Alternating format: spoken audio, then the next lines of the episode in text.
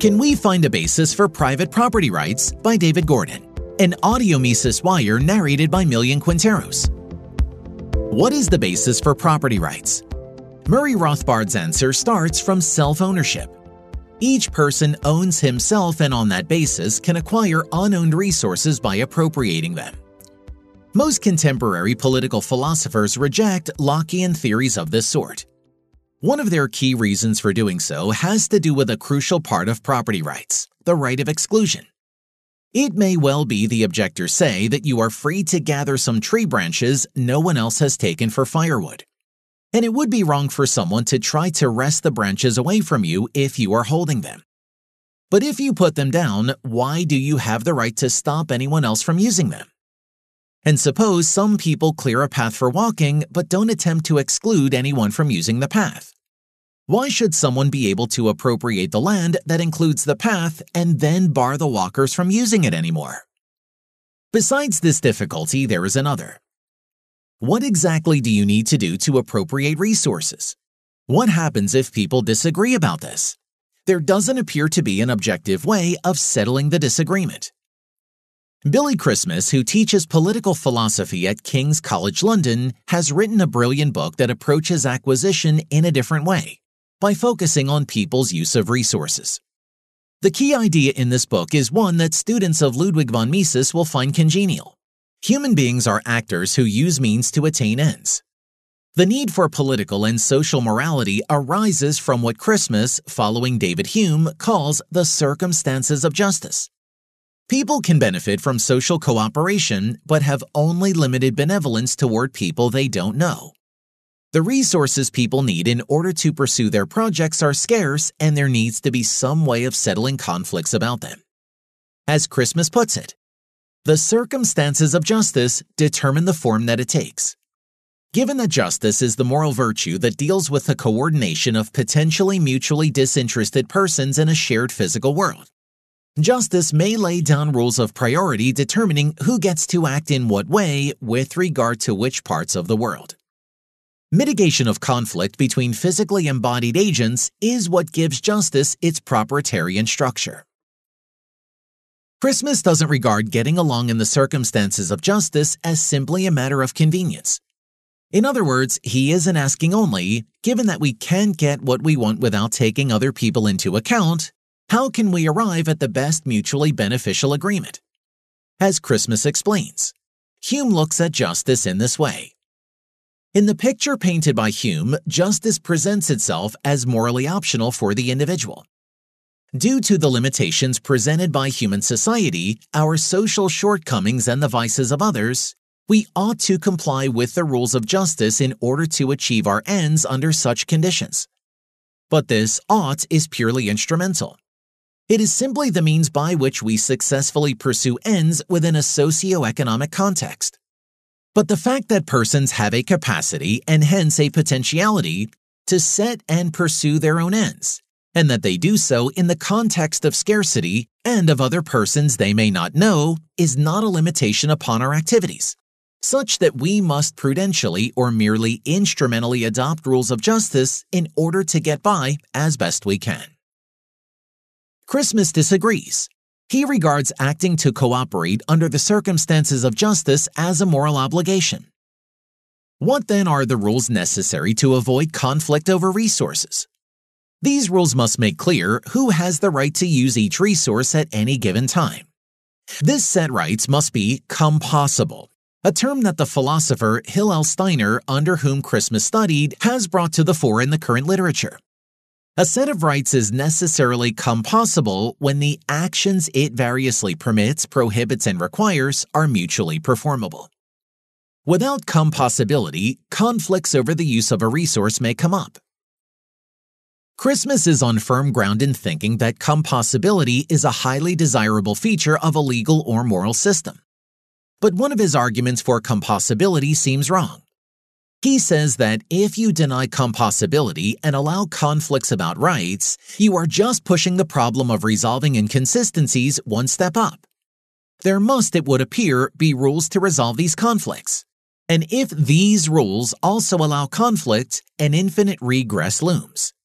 If you seek to avoid the regress by letting judges settle conflicts as they deem best without fixed rules, you are simply adopting the rule let the judges decide.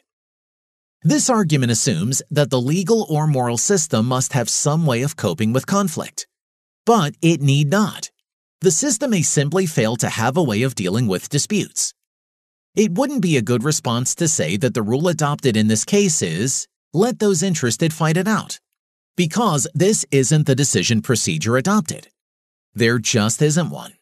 Completeness isn't a logically required feature of a legal or moral code, however desirable it may be. We are at last in a position to grasp Christmas's innovation.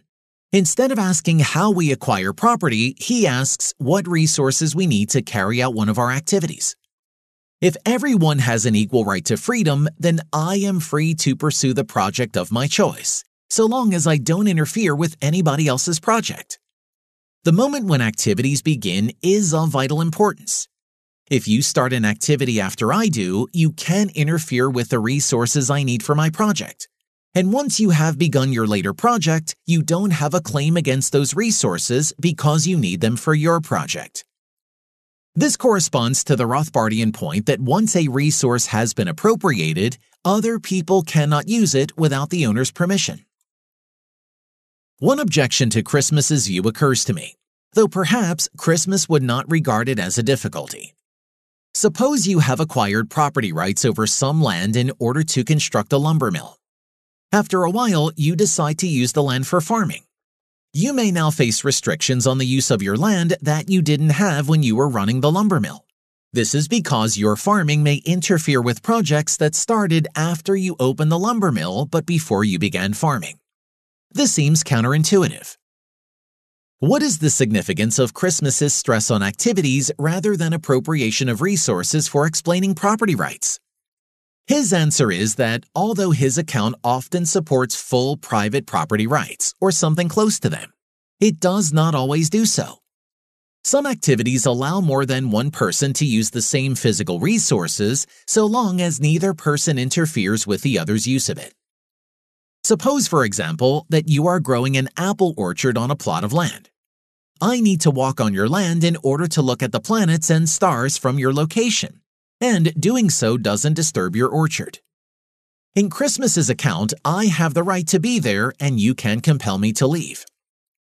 In Rothbard's account, by contrast, you can expel me even though I'm doing your project no harm. The mere fact that I'm on your land gives you absolute discretion in the matter. Christmas has presented his way of looking at property forcefully and effectively. But I do not think that he has shown that his procedure leads to a compossible set of rights. Why wouldn't people face conflicts about how to specify the activities in which they are engaged? In a scintillating chapter, Intentions and Conventions, Christmas notes that in order to understand what someone is doing, we need to understand his intention. There are two ways of looking at intention one of these is psychological intention. What is going on in the actor's mind when he undertakes an action? The other is public meaning or intention, which depends on social rules and practices. If you see two people moving certain objects on a board and you know the rules of chess, you can tell that they are playing chess without trying to find out what is in their minds. The meaning of their action is public. It is evident that Christmas has learned much from Ludwig Wittgenstein and Elizabeth Anscombe and I hope his discussion of intention finds many readers. He is right that public intention is much easier to grasp than psychological intention in most cases. But even if we confine ourselves to public intention, he hasn't shown that there is a clear way to resolve conflicts over what someone is doing. We can see this by looking at a quotation from Human Action that Christmas presents to motivate his discussion of public and private intention. Ludwig von Mises says, Every action has two aspects. It is on the one hand a partial action in the framework of a further stretching action. It is on the other hand a whole with regard to the actions aimed at by the performance of its own parts. Christmas gives an excellent illustration of Mises's point. For example, when one flicks a light switch, one must also be turning on the lights, illuminating a room, and scaring off a prowler. All of these are public actions, but how does this settle differences of opinion about what is going on? I have had to omit a great deal of interest and value in the book, such as Christmas's argument that his activities approach solves the photon problem for self ownership raised by David Friedman and others. Property and Justice is a major achievement. For more content like this, visit Mises.org.